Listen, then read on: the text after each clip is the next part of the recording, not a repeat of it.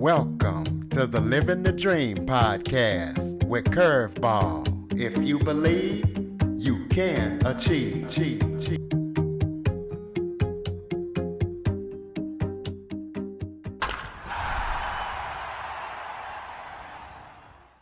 Welcome to the Living the Dream with Curveball podcast, a show where I interview guests that teach, motivate, and inspire. Today, I am joined by special guest Charmaine Hammond. Charmaine is a certified speaking professional. She is an author, a conflict management expert, and she is also the ex- executive producer of the movie Back Home Again. She is also an author, so she specializes in helping workplaces create trust, healthy relationships, and collaboration. So we're going to be talking to her about her experience and all the companies that she's helped create these good working places and any current and upcoming things that she has in the works, as well as her movie. Charmaine, thank you so much for joining me today. Thank you. I'm really looking forward to the conversation. Well, why don't you start off by just telling everybody a little bit of background about yourself? Sure. Well, I have, like many people listening, life takes us on interesting journeys. And my first career was actually working in jails. I was a correctional officer for many years and then started working in the mental health uh, sector. And that's where I got really passionate about conflict resolution, went back to school, got a degree, a master's degree in conflict analysis and management, and then eventually opened up my own business. So for many years, I was mediating corporate disputes, workplace disputes between team members, and even family and community disputes and conflicts. And in amidst all that, I wrote some books. The first one's about my dog Toby, and and then eventually took on a role of mediating less and speaking and training more. And I discovered that's really my passion is speaking, training, and writing. All right. Well, what kind of dog is Toby? he is a big Chesapeake Day, Chesapeake Bay Retriever, so he's got incredible personality and just sort of is on the planet to love people, be loved, and bring joy to people's life. Absolutely. Well, let's start in talking about since you're a conflict management expert, why is why is conflict so tough to deal with and things that we can do to avoid it? It's such a great question. Why is conflict so difficult to deal with?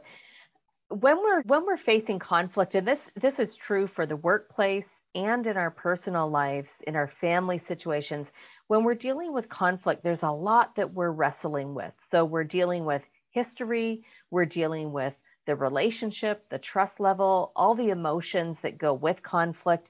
And then we've got this other element where sometimes we become conflict avoiders. We don't want to set the apple cart. We don't want to make things worse. We're afraid of hurting somebody's feelings. And then what happens is that conflict either is poorly managed or not dealt with at all.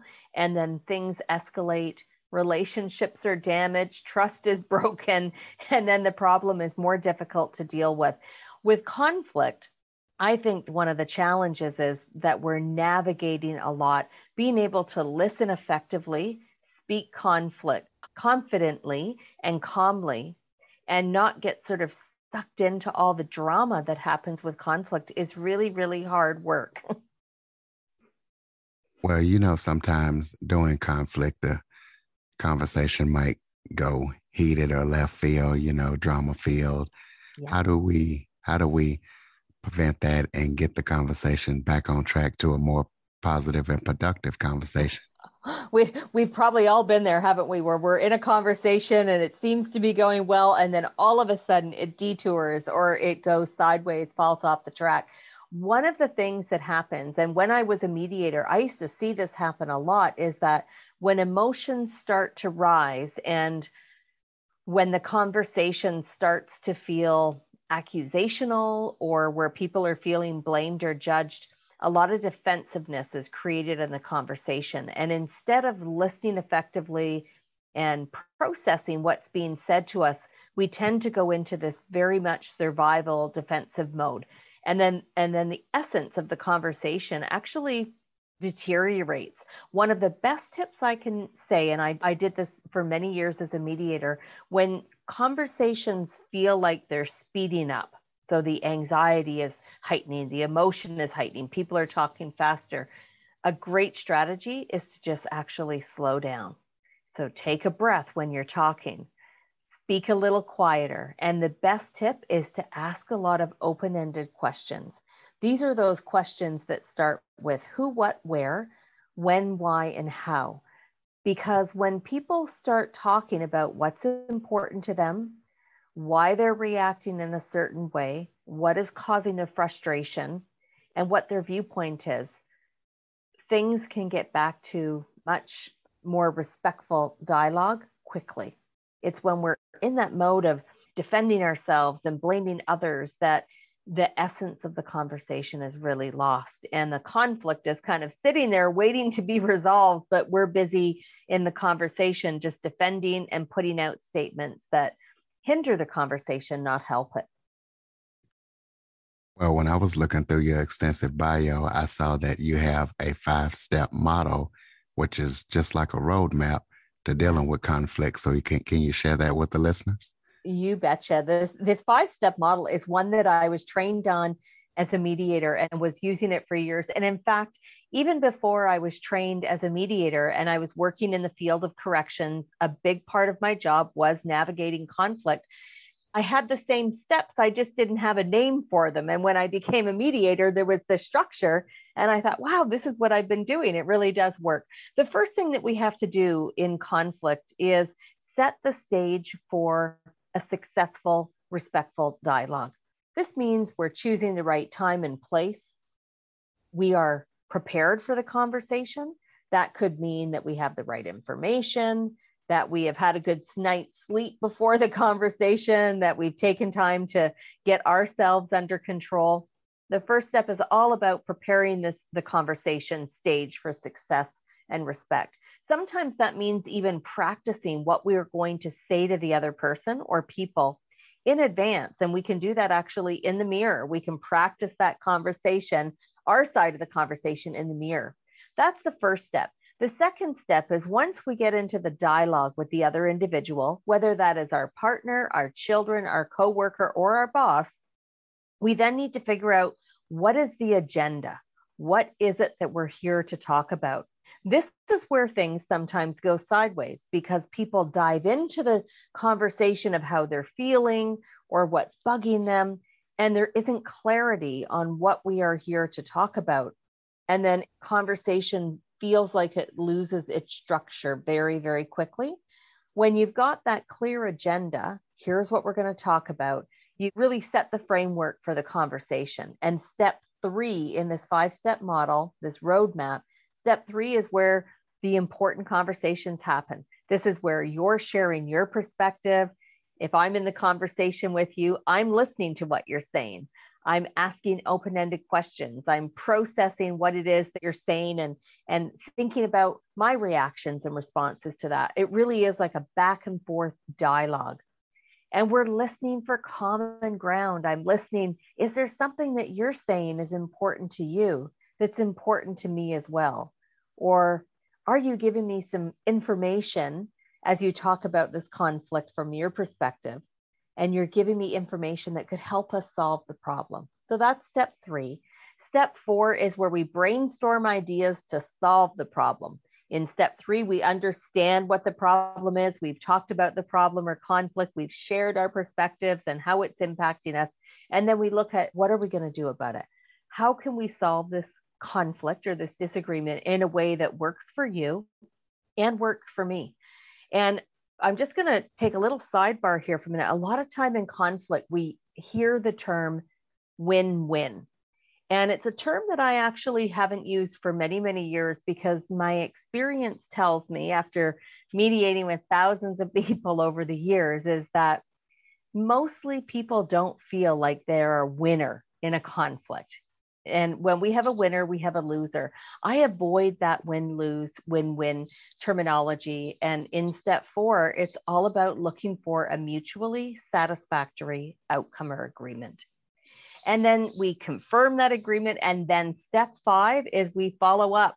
this is often the missing piece. We feel so good that the conflict is resolved and we're so happy to be done with the dialogue that we sort of leave the conversation and and then we don't revisit it. It's really important to just touch base with the other person, even if it's a week from now or a couple of days from the conversation, to just check in and make sure things are okay. The conflict is solved, the relationship is intact.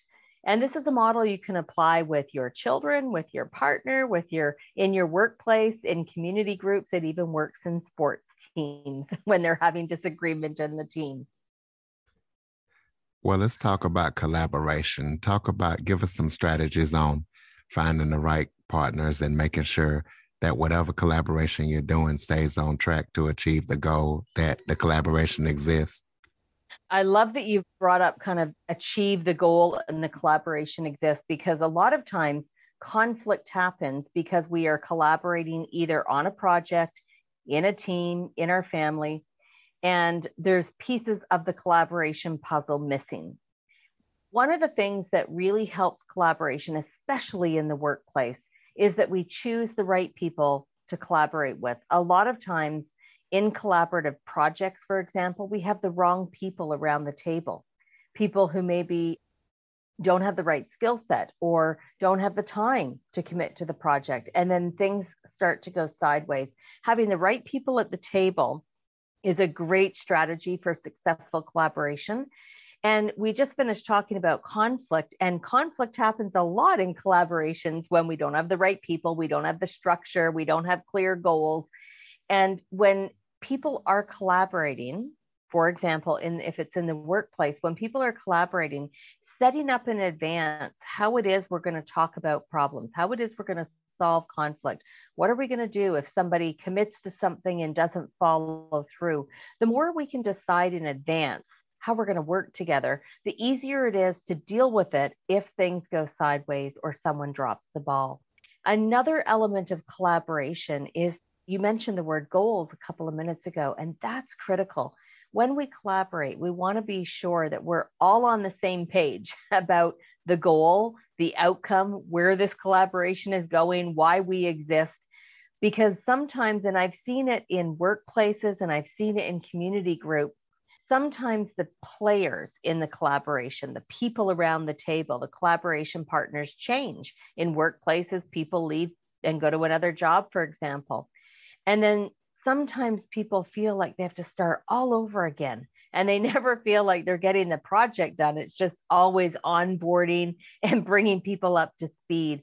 The more clarity you have on the goal and the structure of the collaboration, the easier it is to move towards that outcome that you're trying to achieve. And with conflict, it's really essential for collaborations that anything that is impacting the group be dealt with quickly because that can just create toxicity and bad feelings and a project ending, the project not even getting off the ground if those things aren't dealt with effectively. Well, let's talk about if a collaboration does go sideways, how do you kind of get it back on track and make sure that it achieves the goals without damaging the relationship or messing up the purpose of the collaboration?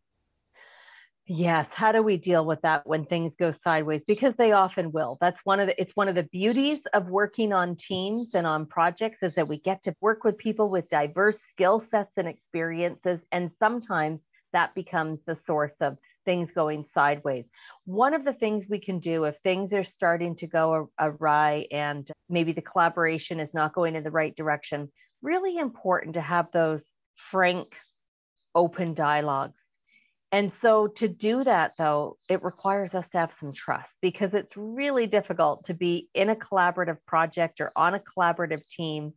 And when you see something that is off putting or not okay, it takes some trust in your team to be able to raise that and say, hey, I'm not okay with just what just happened, or I need to ask some questions. I'm not sure that what we're doing is actually in alignment with the reason we are collaborating in the first place. I love it when groups take time to build trust and build relationships. my experience has told me time and time again that when when we take time to build trust and when we nurture the relationship people can get through a lot. People can handle a lot. They can handle frequent change. They can handle things being bumpy in the collaboration. When the relationship isn't strong and when trust is low, little tiny problems feel like an avalanche. I'll, you know, I always think of this example. I did a workshop years ago when Jack Canfield from Chicken Soup for the Soul and the Success Principles was the speaker. And he gave me this analogy that I've never forgotten. And he talked about going for a walk with a little tiny pebble in your shoe. So you go for a walk and you notice that pebble and you think, oh, I'm not going to stop and take off my shoe. I'm just going to keep walking. And before long, that little pebble in your shoe feels like a boulder. And all you can focus on is the pebble in the shoe. You're not enjoying the scenery. You're not talking to people that you pass by. You're just irritated by this pebble. And I thought how true that is in our life in our relationships and in our communication. If we don't deal with those little pebbles, whatever that pebble is, it will become a big boulder and it can be can block success, it can damage relationships. Dealing with these things quickly, effectively, collaboratively will really help the people that are involved. Can you give us some examples of some great collaborations, whether it be business, nonprofit, community, that people can use as a benchmark to say, hey, we need to try to strive to be like those guys? I love that question. Some examples. Well, I'm going to give this is probably my favorite example of collaboration to deal with, uh, to share. Many years ago, I was in a community doing some training, and the organization that I was meeting with was talking about all of these community needs that they had. They, they none of the organizations, the nonprofits, had enough money or resources, so staff and time, to be able to solve all the community issues. And they had some needs, pretty heavy needs with adolescents and teenagers. So they were looking at things like after school programming and workshops and activities for students to be able to come to after school to keep them off the street, connect them with things that they could be passionate about. So it was a beautiful vision, but none of the organizations had enough money to put that vision into place. And one organization said, hang on a second. Look at there's all of these organizations. We have the school boards, we have the hospital, we have government, we have all these nonprofit organizations that serve children and families. What if we just met to share some ideas and could see what happened? And how this story was relayed to me is that they created what they called the drop in the bucket analogy. Every partner, I think there was more than 12 organizations that ended coming to the table, and each of them brought their resources. You know, one organization said, I have a little bit of money left over that we haven't spent yet that could fit with this project. And another organization said, We have a 0.5 of a full time employee that we haven't hired yet. I wonder if we could put that into this project. Well, what ended up happening with all these little drops in the bucket, all these organizations coming together to collaborate, they ended up having enough staff time and money to fund a complete after hours program for youth and teenagers that also was mobile. It could travel to different parts of the community. So, alone, none of them could have solved this issue. Together, they created something better than what they thought was needed. And that's a great example of nonprofits working with government, working with, with working with private industry to solve a community issue. Well, I know you have plenty of experience with being a mediator because you're also a former jail guard. So when somebody's trying to make a point, how can they make it in a way that they're going to be heard and, and respected, even if a person agree, agrees or disagrees? You can agree to disagree. Yes, making our point, that's so uncomfortable for a lot of us. We worry about how will people think of us if I disagree? What if I'm saying my point and people aren't getting it? Or worse yet, a lot of times people express their viewpoint and don't feel heard. They're interrupted, they're talked over by somebody else, not acknowledged. And, and often when this happens repeatedly to individuals, they just stop sharing their viewpoint, which is so sad to see in, in communities, workplaces, and families. One of the things that we can do, and this was taught to me years ago, one of my mentors said, Charmaine, we actually teach and train people how to deal with us by how we deal with them. And the example was given if we want to be heard by other people, we have to model listening to other people. If we want to be treated with respect, when we model respect to other people, that might encourage them to treat us that way. Does it happen right away and on, you know, right off the bat? Maybe not. But when we're setting that tone of how we hope to be treated and modeling that with other people, that is one way to start. When We're expressing our viewpoint and someone's interrupting or talking over us, a great strategy. And again, this is one you can practice in the mirror so that your confidence builds because this can be uncomfortable for some people. So when you're speaking and someone is constantly interrupting you or talking over you or minimizing your viewpoint, saying, yeah, you know, I don't really agree with that, but what I really want to talk about. So when people kind of put aside your idea to bring their idea out that's way better, which happens in conversation. A great tool is to say something like, Thanks for sharing that. I wanted to go back to what I was attempting to say a moment ago, and then pause and then continue on. Or you can, if you're being interrupted by somebody repeatedly saying, if I could just finish my point here, and then I'd love to hear your perspective. So you're letting somebody know that they have interrupted you. And if it's a problem, this happens in work teams sometimes where there are people in an organization that do this a lot and are constantly interrupting and interjecting. This might be a time where we have to have a sidebar conversation where we go to that person's office and say, you know, I wanted to talk with you about a pattern I've seen that when I'm bringing ideas up at the staff meeting, partway through, you interrupt or cut me off or or take over the time that I was using, I would really appreciate the opportunity to finish my thought and share my perspective fully before you engage. I'd like to talk about how we can figure this out for the next staff meeting. Or you can do something like an I message. I wanted to give you some feedback. I found it really distracting last Tuesday at staff meeting when I was trying to express my viewpoint and you kept interrupting it frustrated me. I felt it distracting, and I really like to talk about how we could have this happen differently at future events and meetings. So, giving that I message about how somebody's behavior has impacted you can also be important to do, you know, after the fact. And this works really well when there's a pattern with someone, that person who constantly is doing this to you. That one to one feedback is really important because sometimes people just are not aware of the impact their behavior is having on other people. You sound like some of the HR people I know. You'd make a perfect HR person. the, HR folks have so much to deal with. You're absolutely right. I mean, these are the people that often leaders and company owners are going to for guidance on how do I deal with this in our team. They play an important role and and uh, often turn into sort of the coach or mentor, don't they? Helping people through it. They sure do. Let's talk about resilience. Talk about how vital it is, not only in the workplace, but with everything that's going on, mm. even in our own families right now. I just so appreciate bringing up resilience right now because we have this shared experience right now around the globe that everyone has been impacted in some way. Their resilience has been impacted in some way, or their mental health impacted through living in and navigating through a pandemic.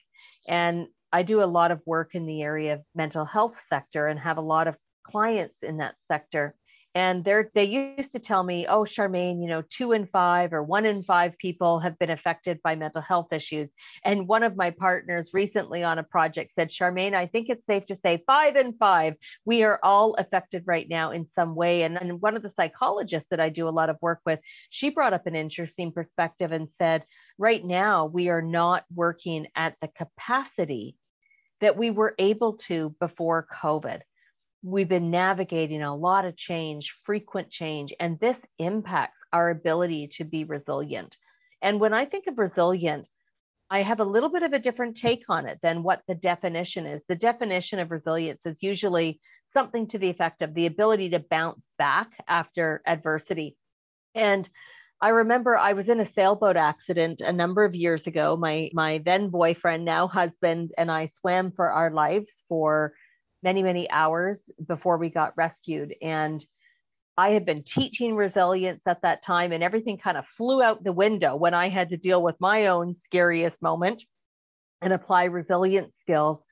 And I learned afterwards, after we got home safely and everything was okay, I learned that resilience for me is not about bouncing back, it's about bouncing forward so that when tough stuff happens, we all face tough stuff. Everyone is facing tough stuff right now just through the pandemic. Change impacts in our finances, impacts in our work, our children are affected. So everything is affected in some way. And when we think about resilience, bouncing forward to me instead of back means that when tough stuff happens, we, we lean in and we do something that might be asking for help that might be nurturing our resilience. It might just be reflecting on what's going on. But we sort of lean in and take a step forward to do something to help ourselves or help the people we're in relationship with.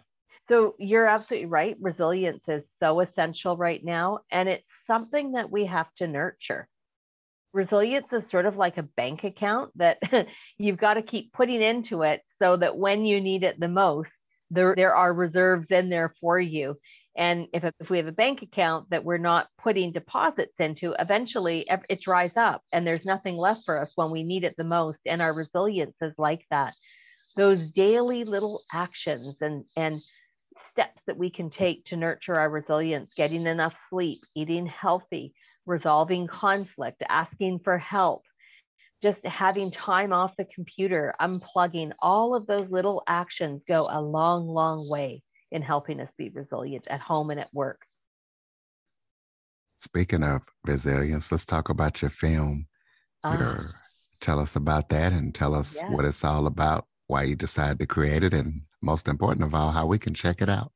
Great. Well, the movie is Back Home Again. And Back Home Again is an animated movie based on the Fort McMurray, Alberta, Canada wildfires that occurred in 2016. This was one of Canada's biggest disasters, most costly disaster, and the entire community, more than 80,000 people, were evacuated for weeks and weeks and weeks. And Michael Mankowski, who is the screenwriter director, is a Fort McMurrayite. He was born and raised there and is a producer and he thought there were so many stories that needed to be told, and maybe a film could help people have conversations about hope and community coming together as a community, which is what happened in that case, and about mental health. And I got involved in the project because I lived in Fort McMurray for about 16 years and not at the time of the fires, but I was brought back to the community by the school boards and a number of nonprofit organizations to help them on their resilience building and the recovery of the community. And that's where I met Michael, and he told me about this script that he had written, this screenplay. And I just thought, this is incredible. It checked all the boxes that were important to me. It was collaborative, it was community based, it was designed to help people, inspire conversation, and it was connected to building mental health. And and so I've been working with Michael for almost five years on the project, and it premiered at Edmonton International Film Festival, winning, winning a few awards. And we are slowly releasing this out to the world. But it was created to be a conversation starter, to start and spark conversation about mental health. Well, let's talk about your books. You talked about the book that you wrote about Toby. So tell us about the other books that you've written and you know kind of give us a brief description on it Sure. Well, my fir- very first time that I wrote was actually for Chicken Soup for the Soul. And it was a story called Volunteering from the Heart. And it was a story about my dog, Toby, who was a Chesapeake Bay Retriever. And he was a therapy dog. And Toby was adopted. We adopted mm. him five years of age and he came to us with a lot of issues mental health issues. He had anxiety and and all kinds of behavioral issues. And prior to us adopting him he was on medication for anxiety. And when he was weaned off the medication we discovered he didn't have any coping skills. So we adopted this dog we had fallen in love with and he was healthy he was off drugs and had no coping skills. And And the very first time I went to work, and Toby's now living with us, and the garbage truck came to pick up the garbage, and it makes that beeping noise. I guess the beeping noise freaked him out, and he destroyed the house.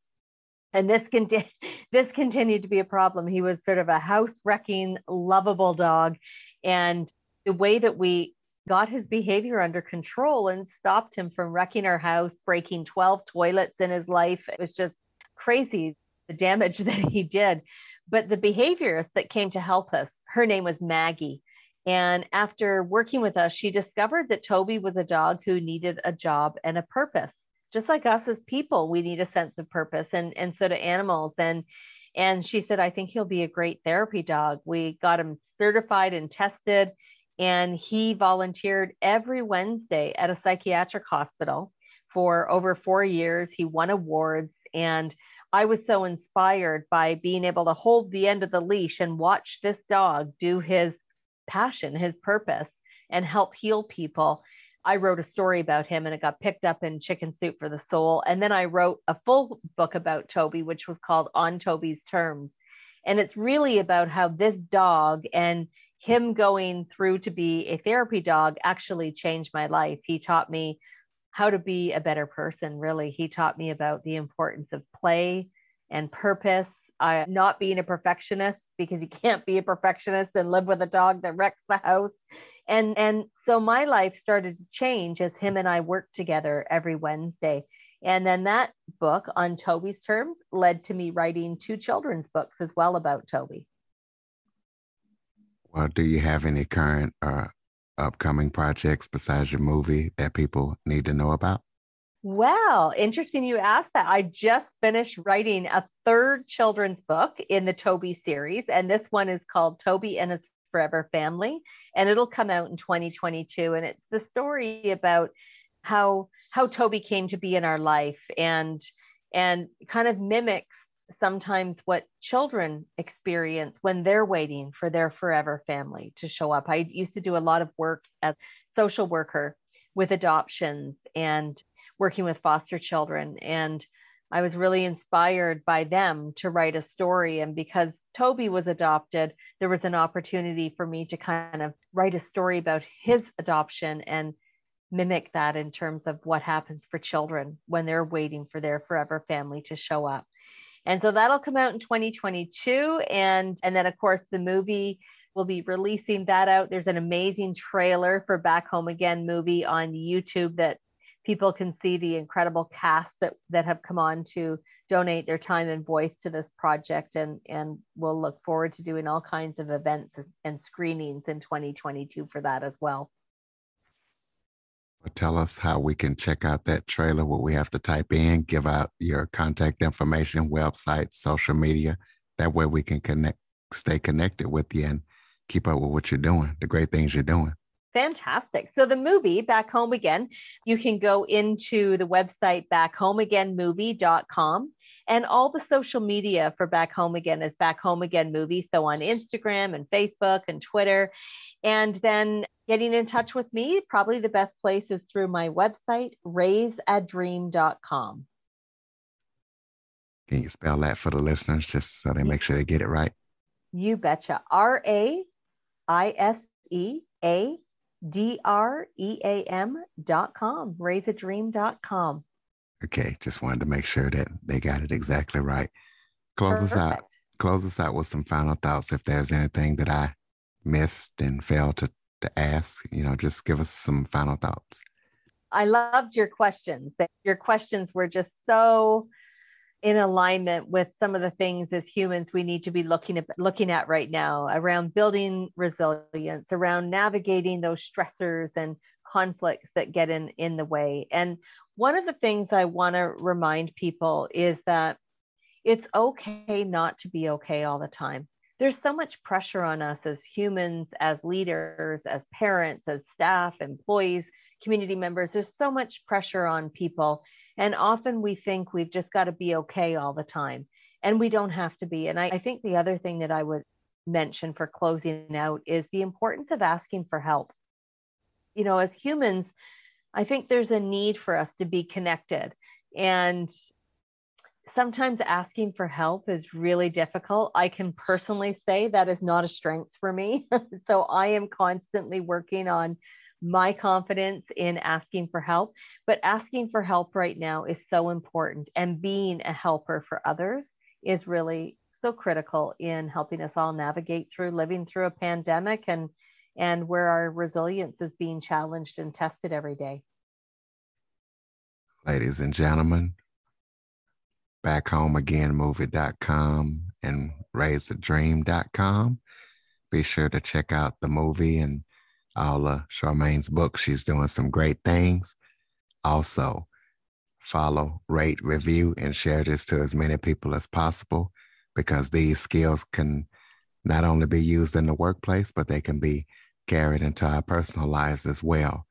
And Android listeners, go to the Google Play Store and download the Living the Dream with Curveball podcast app. Charmaine, thank you so much for joining me. Thank you so much. I really enjoyed the conversation and love that you're bringing important topics to the world. For more information on the Living the Dream podcast, visit www.djcurveball.com. Until next time, stay focused on living the dream. dream.